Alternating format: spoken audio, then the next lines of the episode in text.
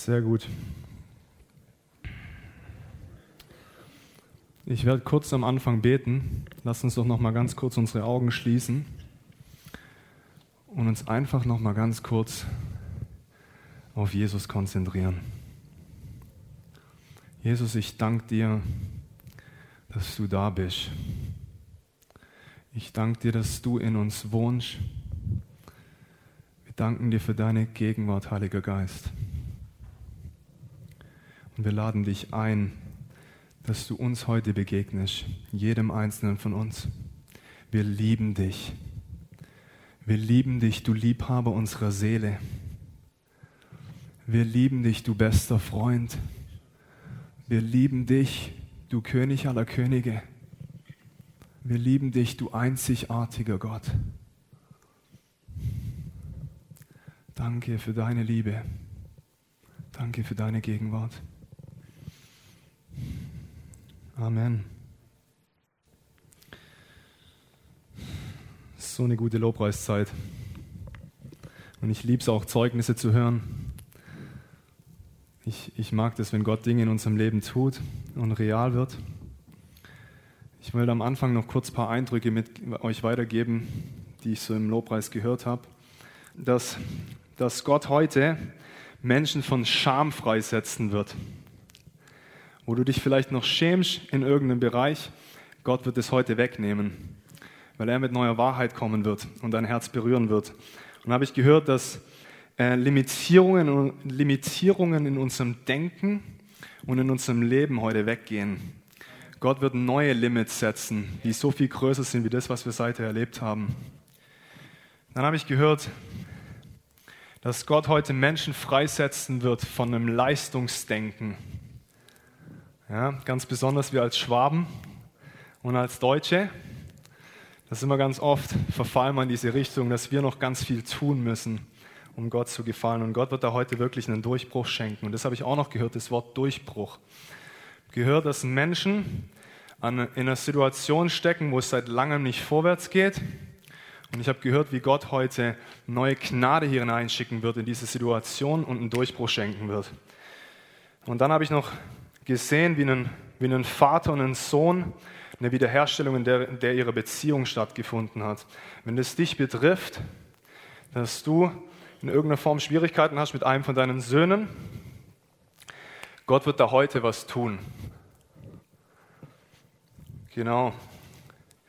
So, ich weiß nicht, ihr dürft mal ganz kurz Handzeichen geben. Wer war bei der Predigt da, wo ich im Anfang September gepredigt habe? Weiß noch jemand, über was ich geredet habe? Sehr gut, super Erfolg. Genau, der verlorene Sohn. Was? Bretagne, genau, das war mein Zeugnis. Ich habe über die, Bedingungs die bedingungslose Liebe des Vaters zu uns geredet und an einem Beispiel von dem verlorenen Sohn. Wer weiß, was ist die letzte Szene in der Geschichte?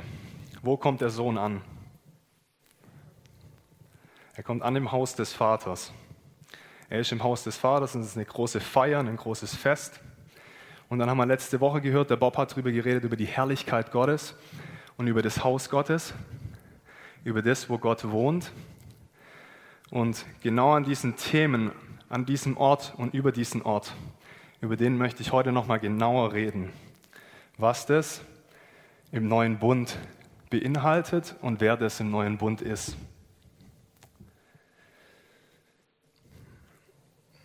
Die letzten Jahre, seit ich, wo ich 18 Jahre alt war, mein Leben wieder Jesus gegeben habe, war ich auf einem, auf einem Prozess und auf einem Weg unterwegs, wo ich ihn gesucht habe, ihn näher erkennen wollte.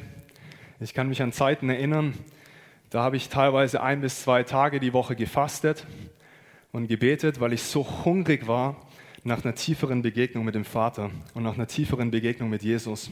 Ich kann mich erinnern, ich habe mich oft mit Freunden getroffen, ein, zweimal die Woche und wir haben einfach nur stundenlang den Vater angebetet, stundenlang Jesus angebetet. Und ich war so hungrig danach, nach einer Begegnung. Ich habe mehrere Monate angefangen, intensiv zu beten für eine tiefere Taufe im Heiligen Geist und bin ihm nachgegangen. Und dann hat mich Gott gerufen, nach, nach Reading zu gehen, zu dieser Bibelschule bei Bethel. Und habe gedacht, dort, dort werde ich das finden. Dort werde ich diese tiefe, massive Begegnung haben, die alles verändert und diese Sehnsucht in meinem Herzen stillt. Und ich bin auf den Prozess gegangen, dorthin gegangen und wir hatten Begegnungen und da waren Momente da, wo ich Gott begegnet bin. Aber noch viel wichtiger, und das möchte ich euch heute mitgeben, dieses Beten und dieses Schreien nach ihm ist gut und ist absolut wichtig und richtig. Auch ein Fasten in richtigen Zeiten ist wichtig, aber noch viel größer, und das ist die gute Botschaft, die ich euch heute habe, noch viel größer ist es, dass er jetzt gerade hier ist. Warum kann ich das so einfach sagen? Weil er in dem Moment, wo du zu Jesus Ja gesagt hast, eins mit dir geworden ist. So wie ein Mann und Frau, wenn sie heiraten, ein Fleisch werden, so bist du ein Fleisch geworden mit Jesus.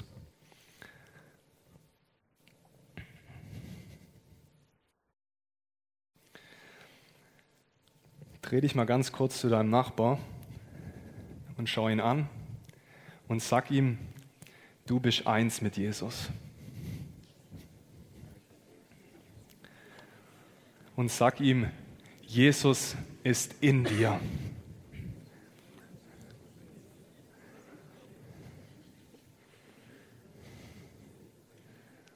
Die Bibel sagt, dass in Jesus die gesamte Fülle der Gottheit Wohnung genommen hat dass Jesus die gesamte Fülle der Gottheit beinhaltet. Früher im Alten Testament, und wir haben das oft gehört, da gab es am Anfang das Zelt der Begegnung, dann gab es am Anfang dieses Zelt, wo die Bundeslade drin ist, dann wurde irgendwann ein Tempel gebaut. Es war immer so, dass Gott in diesem Tempel gegenwärtig ist. Ja? Bei Mose war es oft so, dass die, die Wolke herunterkam und, und und Mose Begegnung hatte mit dem Vater von Angesicht zu Angesicht. Und dann war es so, dass der Priester, der hohe Priester, durfte einmal im Jahr in das Allerheiligste hinein. Und man kann das nachlesen im Alten Testament. Da gab es dann verschiedene Regeln, durch die er durchlaufen musste, verschiedene Dinge, die er machen musste, um rein zu werden, um heilig zu sein, dass er es aushält in der heiligen Atmosphäre des Vaters. Ansonsten war es so, wenn die das nicht gemacht haben, sind die tot umgefallen, weil der Körper die Herrlichkeit nicht ausgehalten hat. Ja? Und auf jeden Fall, der ist einmal im Jahr durfte der ins Allerheiligste. Die haben einen Strick um seinen Bauch rumgebunden und ein Seil herausgelegt aus dem Allerheiligsten. Weil, falls er tot umfällt und stirbt in der Zeit, wo er drin ist, dass sie dann eine Möglichkeit haben, ihn wieder rauszuziehen weil die anderen nicht reingehen konnten, weil sie sonst auch tot umgefallen wären. Es heißt sogar, dass dieser, dieser Vorhang zum Allerheiligsten, und da gibt es jetzt verschiedene Theorien, bis zu 10 Zentimeter dick war. Dass die Leute getrennt hat, in das Allerheiligste hineinzukommen. Es heißt sogar, dass Pferde in beide Richtungen ziehen konnten und den Vorhang nicht zerreißen konnten. So fest war dieser Vorhang. Und dann kam Jesus, als er ins Kreuz gegangen ist und gestorben ist. Und dann heißt es in der Bibel, und in dem Moment war der Vorhang zerrissen. Schöne ist noch, der Vorhang ist von oben nach unten gerissen. Zuerst von Gott. Von Gottes Seite herunter zu uns hinab ist der Vorhang zerrissen. Und was hat es für uns verändert? Das hat für uns verändert, und es mag jetzt sogar fast provokativ klingen, es gibt, es gibt nicht mehr dieses eine Allerheiligste, sondern du, du, du, du und ich und wir sind zum Allerheiligsten geworden, wo der heilige Gott Wohnung genommen hat. Im Korintherbrief heißt es, wir sind ein Tempel des Heiligen Geistes, ein Tempel, wo der Geist Gottes Wohnung genommen hat. Jetzt ist nur noch die Frage, wie konnte das passieren? Und da möchte ich ganz kurz darauf eingehen. Im Römerbrief in Römer 5, Vers 19 heißt genauso wie durch des einen Gehorsam, Ungehorsam, dem Adam, wie durch des einen Ungehorsam alle zu Sündern wurden, werden durch das Gehorsam eines einzigen, und das war Jesus, alle zu Gerechten.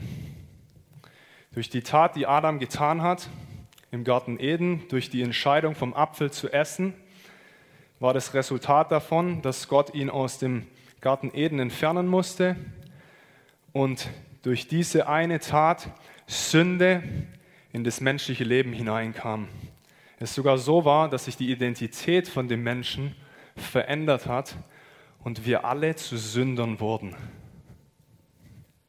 Und das war jetzt das Problem, deswegen musste der hohe Priester immer all diese Dinge tun, dass er dann ins Allerheiligste kommen kann, dass er reingewaschen ist für diesen einen Moment. Und jetzt kam Jesus, er ist gestorben am Kreuz für uns. Das heißt in Römer, in Römer 6, wir wurden, als wir Ja zu Jesus gesagt haben, mit ihm gemeinsam gekreuzigt, mit ihm gemeinsam begraben, in das Grab hineingelegt und dann sind wir mit ihm gemeinsam wieder auferstanden. Als was? Als eine neue Schöpfung, eine neue Kreatur, heißt es auch im 2. Korinther 5, als auch im 2. Korinther 5, 21, als die Gerechtigkeit Gottes. Oder so wie es hier hieß im Römer, im Römer 5, zu Gerechten. An anderen Bibelstellen heißt es zu Heiligen. Wir wurden zu Heiligen, in denen dann der Heilige Geist seine Wohnung nehmen konnte.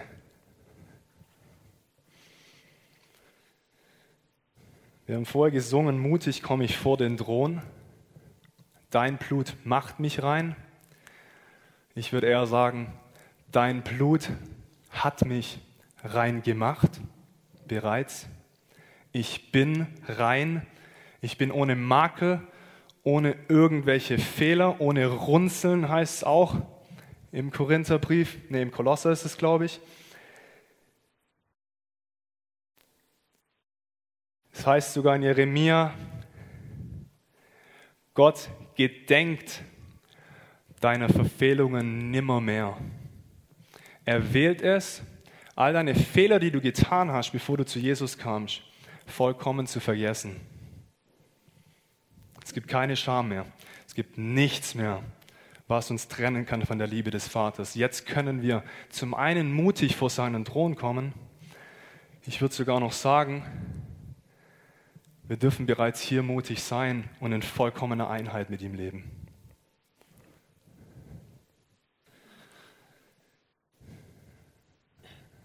Einheit durch Gott kommt nicht durch ein 50 Jahre langes Gebet und durch einen Fasten. Einheit mit Gott ist vor 2000 Jahren am Kreuz von Golgatha geschehen. Einmal und für alle Mal. Einheit mit Gott ist nicht ein Prozess, in dem du steckst. Einheit mit Gott war ein Event, das vor 2000 Jahren stattgefunden hat. Ich bin der Überzeugung, das war das größte Massenmord-Event, das es jemals in der Geschichte gab, weil jeder einzelne von uns mit Jesus gemeinsam an diesem Tag gestorben ist. Die alte Natur ist vollkommen gestorben und vollkommen zerstört.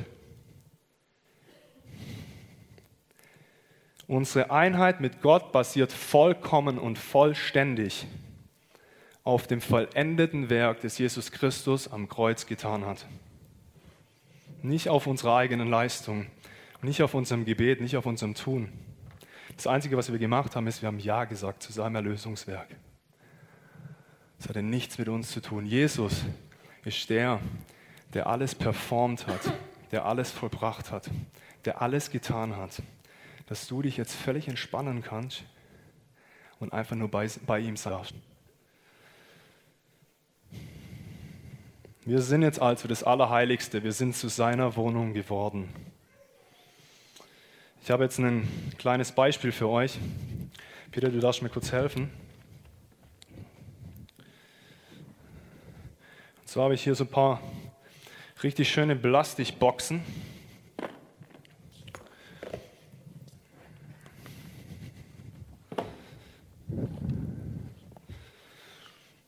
Stell dir vor, diese Kiste hier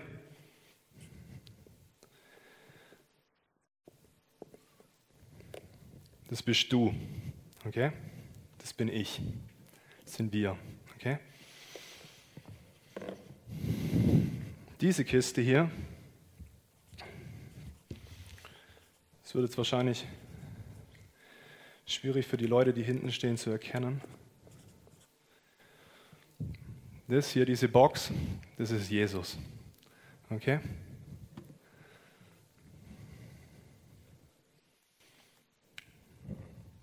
Ich habe übrigens vorher ganz vergessen, mein Thema aufzulisten.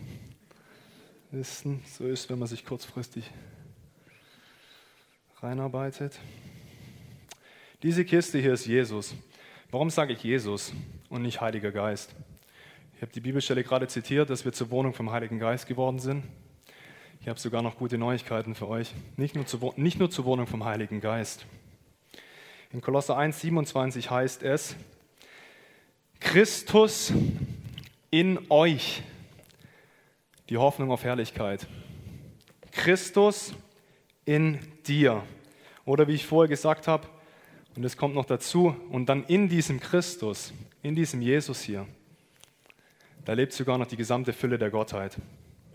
Das heißt, der Vater und der Heilige Geist sind gemeinsam eins mit Jesus, okay? Und diese Kiste, hier bist du, hier ist Jesus.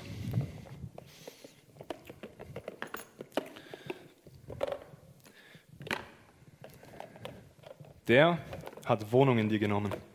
Die gesamte Fülle der Gottheit ist jetzt in dir verpackt. In dir drin. Du bist die Hülle von der gesamten Fülle der Gottheit. Und dann geht es weiter. Die dritte Kiste.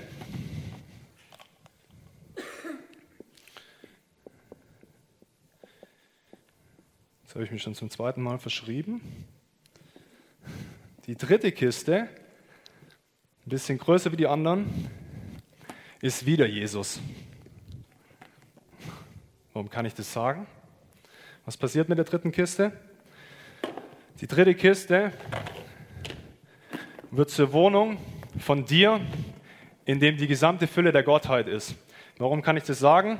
Weil in Galater 3, 27 heißt es, denn ihr alle, die ihr auf Christus getauft worden seid, habt ein neues Gewand angezogen, Christus selbst.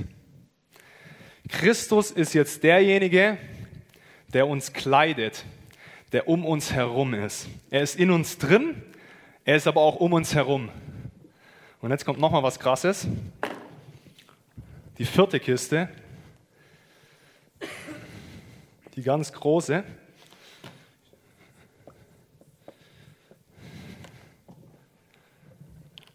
Die vierte Kiste ist Gott. Jetzt wird es kompliziert.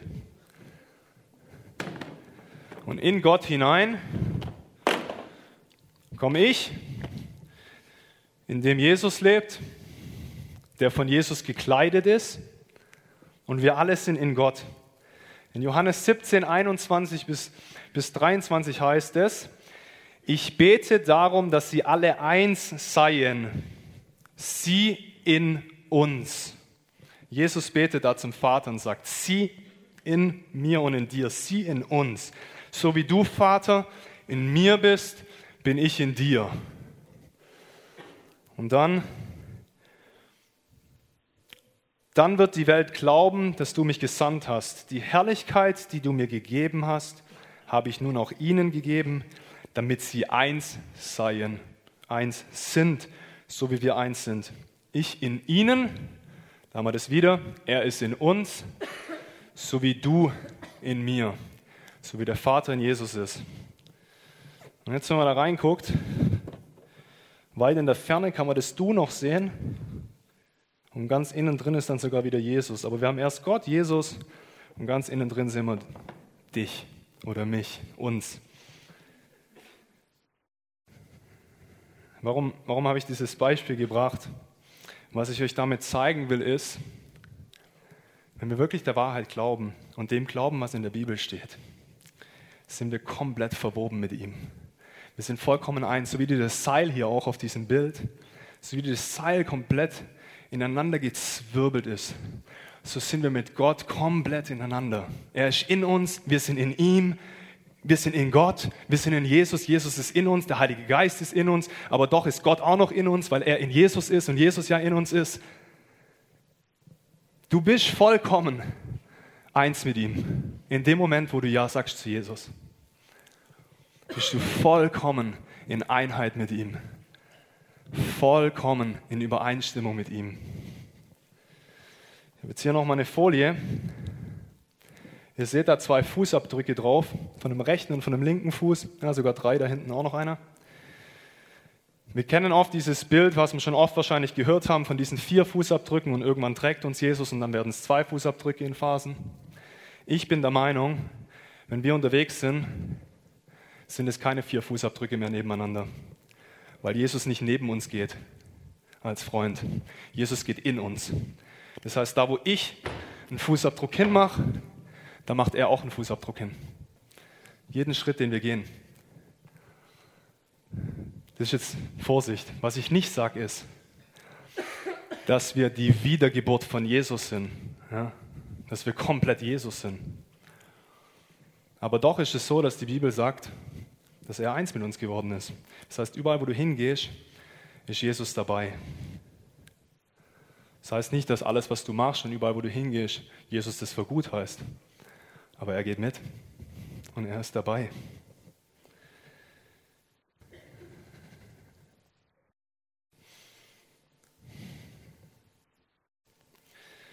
Wir müssen aufhören, immer nur da hoch zu schauen und müssen anfangen, in uns hineinzuschauen. Die gesamte Fülle ist hier, ist genau bei dir, ist jetzt gerade da. Es geht nicht mehr länger darum, dass wir in den Himmel kommen. Es geht darum, dass der Himmel in uns gekommen ist, dass er Wohnung genommen hat. Irgendwann kommen wir dann in den Himmel, aber wir haben jetzt schon Zugang. Er ist jetzt bereits da in uns. Die Einheit, die, von der ich gerade gesprochen habe mit Gott und mit Jesus, die wird nicht durch unsere Anstrengungen erreicht, sondern wie ich vorher gesagt habe, die ist auf einen Schlag geschehen am Kreuz von Golgatha vor 2000 Jahren. Jetzt, wenn Jesus in uns lebt, habe ich mir dann Gedanken gemacht, wer war denn Jesus? Was hat denn Jesus gemacht? Wie war denn der unterwegs? Und wenn man dann das Neue Testament liest und die Evangelien liest, war der richtig krass drauf. Überall, wo Jesus hingegangen ist, hat er immer die Lösung gebracht. Wenn Jesus mit einem Problem konfrontiert war, hat er die Lösung gebracht. Das eine Mal hatten sie kein Essen, dann kam, hat er ein paar Fische gekriegt, ein paar Brote. Und was hat er gemacht? Er hat gebetet und das Essen hat sich vermehrt und 5000 Menschen konnten davon essen. Das andere Mal waren sie am Stadttor und mussten Steuern zahlen und sie hatten kein Geld.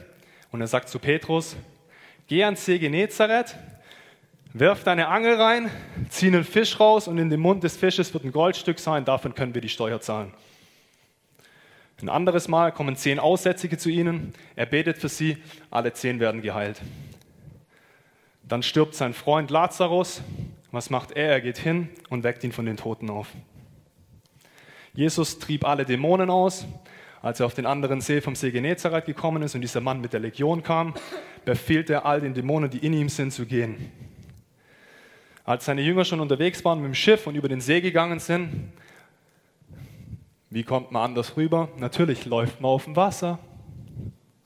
Und er fängt an, auf dem Wasser zu laufen und läuft über den See. Als die Jünger mit ihm gemeinsam in den Sturm kommen und kurz vorm Untergehen sind, spricht der Sturm, sei still. Er stillt den Sturm. Als bei der Hochzeit Wein ausgegangen ist, nimmt er Wasser und macht zu Wein. In jeder Situation, mit der er konfrontiert war, hat Jesus immer die Lösung gebracht. Er hatte immer eine Lösung parat. Warum? Weil er in kompletter Einheit mit Gott gelebt hat, er der Schöpfer des Universums ist und einfach durch ihn gewirkt hat. Und er seinen Stand eingenommen hat. Wer von euch hat schon mal ein Wunder erlebt? oder eine Heilung gesehen durch sein Gebet? Okay, ein paar von euch.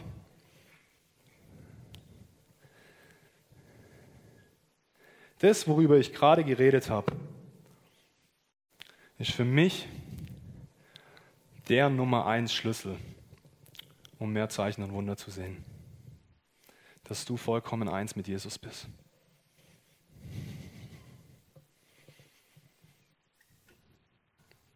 In der Bibel heißt es, größere Dinge, als Jesus getan hat, werdet ihr tun, seine Nachfolger. Das heißt, all diese Dinge, von denen ich gerade geredet habe, sollen uns eigentlich massiv konfrontieren. Und wir sollten eigentlich in unserem Alltag völlig abgehen und noch krassere Dinge sehen. Größere Dinge wie er werdet ihr sehen.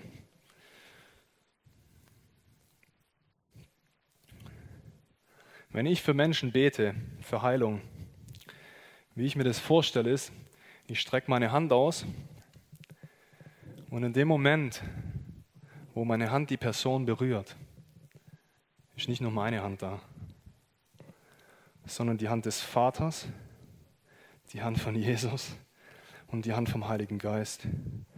Alle vier legen die Hand auf. Nicht ich bin derjenige, der sie heilt, sondern die drei, die in mir sind und durch mich fließen. Vollkommen eins.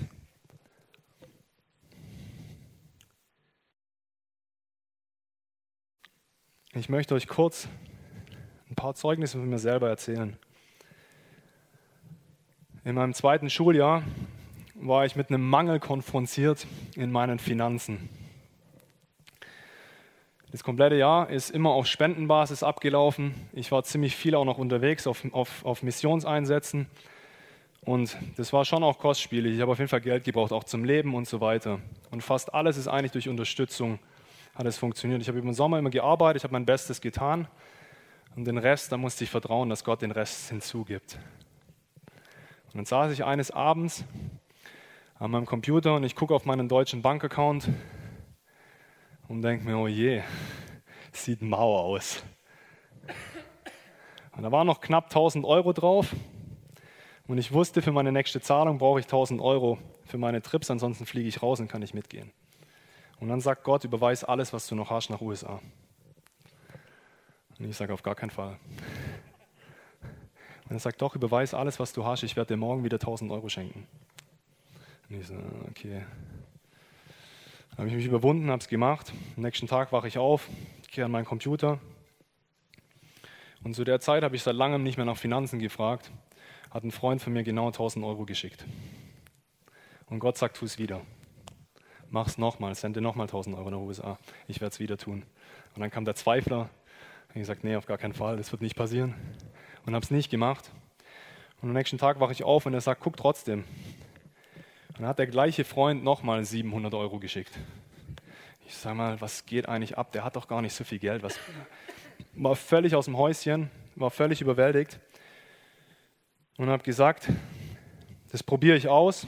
Ich möchte, dass, ich, ich möchte, dass meine, meine Gruppe, mit der, ich, mit der ich dort war, das waren ungefähr 70 Leute, in die ich eingeteilt war, ich möchte, dass sie das auch erleben. In dem Moment, wo ich das ganze Geld gehabt habe, waren alle meine Trips abgezahlt, okay?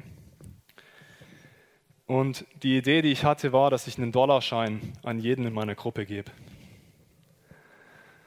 Einfach so als prophetisches Zeichen, Gott wird euch versorgen mit einem Dollarschein, toll. Und dann war ich in der Klasse und dann erzählt ein Mann davon, dass er vor einigen Jahren eine Begegnung hatte, wo er im Himmel war und dort die Schatzräume vom Himmel gesehen hat, die bis zum Ende voll mit Geld und mit Gold und was weiß ich alles waren. Und als er runterkam von der Begegnung, hat er sich gefragt, wie kann er das verfügbar machen für seine Freunde.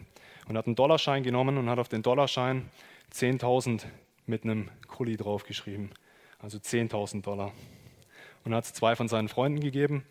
Und innerhalb von fünf Tagen haben beide Freunde auf verschiedene Art und Weise 10.000 Dollar bekommen. Dann habe ich gedacht, wow, coole Idee, alles klar, das mache ich auch. Schreibt mir mal, schreibt mir mal an die ganzen 60, 10.000 Dollar. Dann habe ich das gemacht, Revival Group war, so heißt die Gruppe, wo wir dann waren. Wir haben uns getroffen, ich habe das Zeugnis erzählt, wie Gott versorgt hat und habe gesagt, Gott wird alle von euch auch versorgen und zwar nicht nur mit dem, was ihr braucht, sondern mit mehr als genug, weil er ein Gott ist von mehr als genug. Und habe die Dinge ausgeteilt und in Reading, da geht es immer ziemlich verrückt mit dem Heiligen Geist ab. In manchen Situationen. Der eine Mann, der letzten, am Ende von der Schlange steht, dem gebe ich einen Schein und der fällt auf den Boden und hat eine Begegnung mit Gott und fängt an zu lachen und sagt, ich will mehr, ich will mehr. Und ich schmeiße den ganzen Rest, den ich noch hatte, weil neun Leute nicht da waren, alle anderen neun Scheine auch auf ihn drauf und der kriegt zehnmal, zehn Dollar kriegt er, ja. Aber in prophetisch, in der Perspektive des Himmels, 100.000. Drei Wochen später geht er nach Hause, nach Korea. Sein Vater zu dem Zeitpunkt schon über mehrere Jahre gestorben. Ein Mann kommt auf ihn zu, ein alter Geschäftspartner von seinem Vater, und sagt, ich weiß nicht warum, aber ich empfinde ganz stark, dass ich dir dieses Geld geben soll. Und gibt ihm 100.000 Dollar.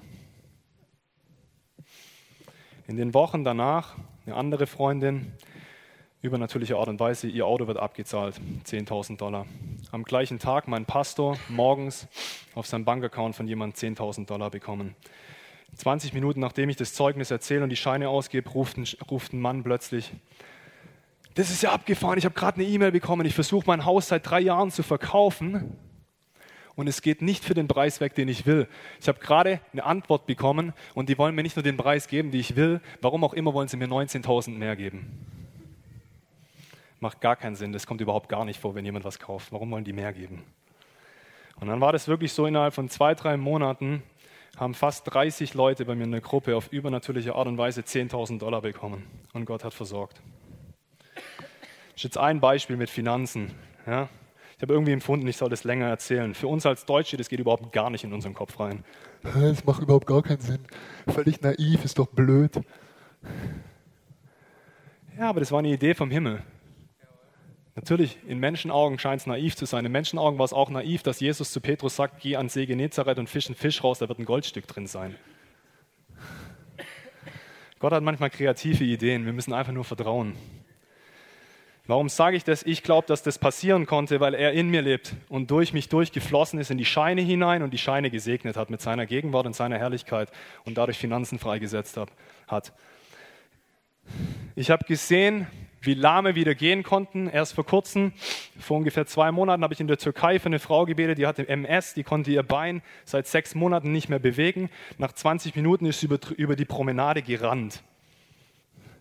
Gesehen, wie Leute, die taub waren, wieder hören konnten gesehen, wie Blinde wieder sehen konnten. Eine Frau, die war zu 80 Prozent blind. Wir haben dreimal gebetet, es ist nichts passiert. Am nächsten Tag kommt sie wieder in den Gottesdienst und bezeugt, dass über die Nacht ihre Augen besser wurden und sie perfekt sehen kann und keine Brille mehr trägt. Die Oma von einem guten Freund von mir hatte so schwarze Schleier in ihrem, in ihrem Sichtfeld und durfte deswegen kein Auto mehr fahren. Wir beten, in dem Moment nach ungefähr 20 Sekunden gehen die Schleier von ihrem Sichtfeld weg, die fährt wieder nach Hause, ähm, erzählt es dem Arzt, der macht eine Untersuchung und sie darf wieder Auto fahren. Eine andere Frau, die hatte Diabetes. Aufgrund der Diabetes konnte sie nicht mehr richtig sehen. Wir fangen an zu beten, ihr Körper fängt an zu schütteln, sie fängt an zu weinen, geht in eine Begegnung mit Gott, macht danach ihre Augen auf und kann perfekt sehen. Ein anderer junger Mann auf der Straße hat ein gebrochenes Handgelenk. Wir reden mit zwei anderen Leuten, die nicht an Jesus glauben. Ich schnapp denen beide ihre Hände, leg sie auf den Mann sein Handgelenk und sag, betet für den Mann, dass er geheilt wird. Und die so, Hä, was ist das? Ich sage, sag einfach, sei geheilt in Jesu Namen. Die beten fünfmal und nach ungefähr zehn Minuten macht der junge Mann seine Bandage weg und dreht sein Handgelenk vor unseren Augen so und sagt, er hat keine Schmerzen mehr, er spürt den Bruch nicht mehr. Ich habe gesehen, wie Krebskranke geheilt wurden. Eine Frau, die hat einen Tennisball großen Tumor in ihrer Brust. Ein Mädel von unserem Team fängt an, für die zu beten und der Tumor vor unseren Augen fängt sich an aufzulösen und ist plötzlich nur noch so groß wie eine Fingerspitze. Und nach dem zweiten Gebet ist alles weg. Eine andere Frau kommt auch in eins von unseren Meetings. Wir fangen an für sie, ähm, nee, wir fangen nicht mal an für sie zu beten. Wir schnappen ein Kind aus der zweiten, dritten Reihe, holen es nach vorne und sagen, bete für die Frau, die hat Krebs und ist im Endstadium. Das Kind betet, zwei Wochen später bekommen wir einen Anruf und die Frau bezeugt, dass sie montags ins Krankenhaus gegangen ist, ihr Körper untersucht wurde und keinerlei Metastasen mehr im Körper da sind.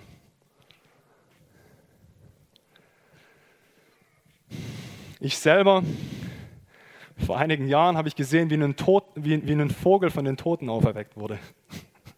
Ich sage immer, das war die erste Totenauferweckung, die ich gesehen habe. Mehr wird kommen, wenn Gott Vögel heilt, dann auch Menschen. Der Vogel ist bei mir in den Vorraum reingeflogen ähm, und gegen die Türe gekracht und lag regungslos auf dem Boden. Und ich war gerade am Lernen für die Uni und laufe zur Türe und gucke durch das Fenster. Und der Vogel liegt da und ich sage mir, ach du meine Güte, überhaupt gar keinen Bock, den jetzt wegzuräumen. Und sage, komm, probieren wir mal, ob es funktioniert. In Jesu Namen leb, in Jesu Namen leb. Nichts passiert. Ich laufe zurück an meinen Tisch, setze mich hin, lerne weiter. Zehn Minuten später denke ich mir, komm, jetzt gucke ich mal, ob der immer noch da liegt und laufe hin. Und bei uns im Vorraum ist so, eine, so ein Fenster in der Türe.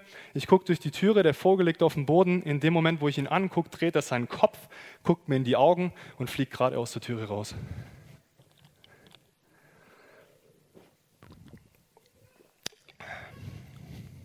Warum sage ich das alles? Nicht, weil ich besonders bin oder irgendwie cool oder Gott mich irgendwie ganz besonders liebt oder weil ich mich selber profilieren will. Ich sage das, um euch zu zeigen, was möglich ist. Das, was Jesus getan hat, dürfen auch wir sehen. Und Gott möchte das durch uns tun. Und mein Schlüssel ist, dass er eins mit mir geworden ist. Und er ist auch eins mit euch. Wir haben vorher noch gesungen, Erlöser, er versetzt die Berge. Das Krasse ist, derjenige, der die Berge versetzt, lebt in dir. Du hast einen Bergeversetzer, mit dem du eins bist. Und dann haben wir gesungen, strahle hell und lass die Welt es sehen. Ich glaube nicht nur, dass Gott hell strahlen soll, sondern dass du und ich hell strahlen sollen. Dass die Welt sieht, wer Jesus ist, weil er in uns lebt und sich manifestieren möchte als der König aller Könige, der Herr aller Herren, der Heiler, der Befreier, der Friedefürst, der Liebhaber. Jetzt ist noch die Frage, warum sehen wir das nicht öfter, diese Heilungen? Und ich glaube, aus einem einzigen Grund, weil wir es nicht tun und die Werkzeuge, die uns gegeben worden sind, nicht in die Hand nehmen. Du hast bereits alles empfangen, was notwendig ist, um das Reich des Himmels kommen zu sehen. Er lebt in dir, du bist eins mit ihm. Noch zum Schluss, Petrus lief durch die Straßen und durch den Schatten seines Mantels wurden alle Kranken, die aus der Stadt von überall her gebracht wurden, geheilt. Die wurden nicht geheilt, weil Petrus irgendwie besonders ist. Die wurden geheilt, weil in dem Moment, wo Petrus durch die Straßen gelaufen ist, Jesus durch die Straßen gelaufen ist. Ich bin davon überzeugt, dass Petrus so ein starkes Bewusstsein davon hatte, dass er komplett eins mit dem Vater ist. Wo er hingeht, der Vater mitkommt. Und das ist jetzt für dich und für mich auch möglich. Und damit möchte ich euch heute ermutigen. Kommt weg von dem Denken, dass ihr den Himmel herunterbeten müsst. Der Himmel ist bereits da. Und tretet ein in eure Identität, in vollkommener Einheit mit Gott zu sein.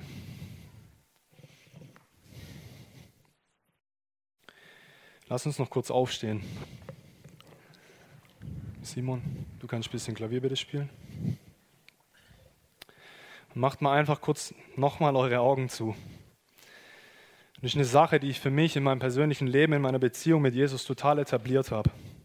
Ich lege mich manchmal einfach auf mein Bett zu Hause, schließe meine Augen und das Einzige, was ich mache, ist, ich meditiere darüber, dass Jesus bei mir ist.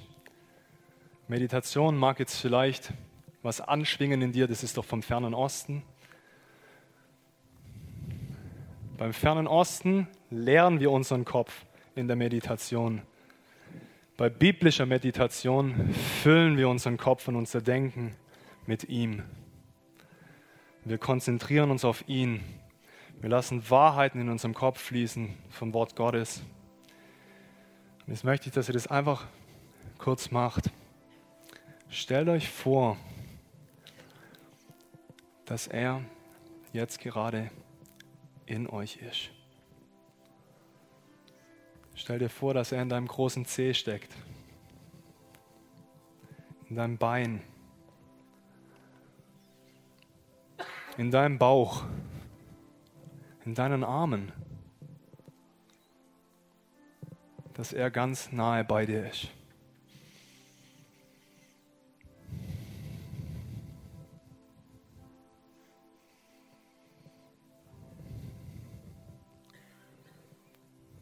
Gibt nichts, was dich trennen kann von der Liebe des Vaters.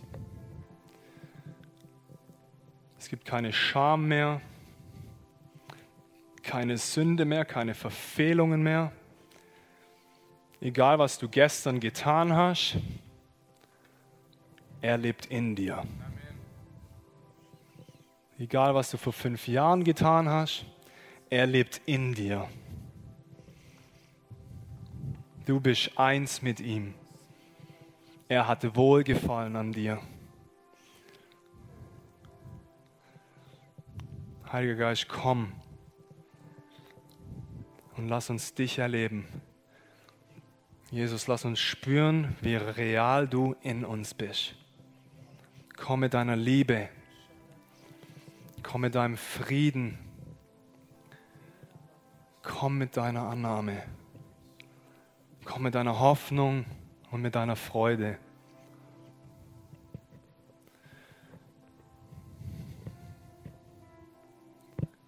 Manche von euch spüren einen Frieden, manche von euch spüren vielleicht einen Kribbeln in dem Körper. Manche von euch, achtet drauf, vielleicht wird irgendein Körperteil ein bisschen warm. Manche von euch kommen auf andere Gedanken.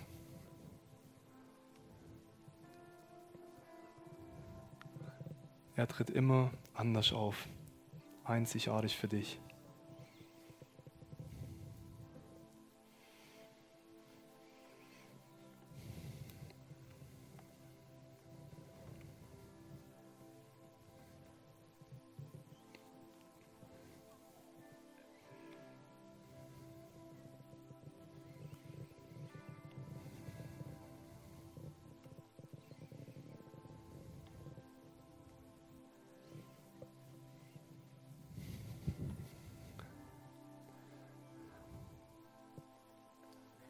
Und wenn du morgen aufstehst und den ersten Schritt aus deinem Bett rausmachst, dann sei dir bewusst, dass er jetzt gerade bei dir ist und du mit ihm gehst.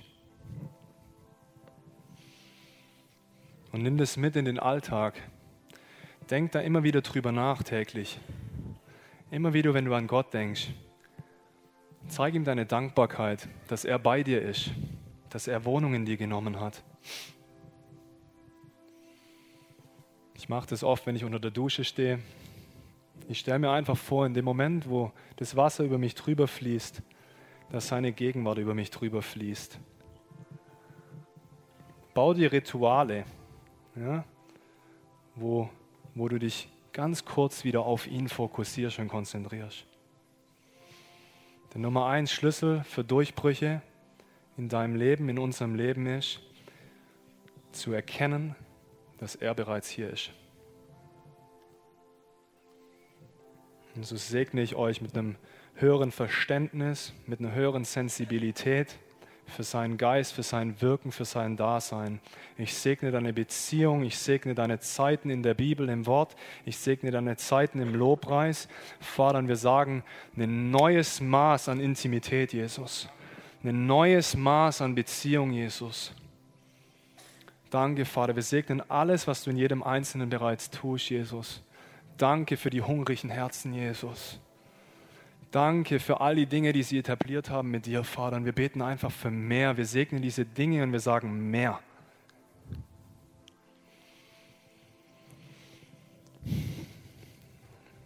Und so seid gesegnet mit dem Allerhöchsten, der in uns, der in euch lebt. In Jesu Namen. Amen.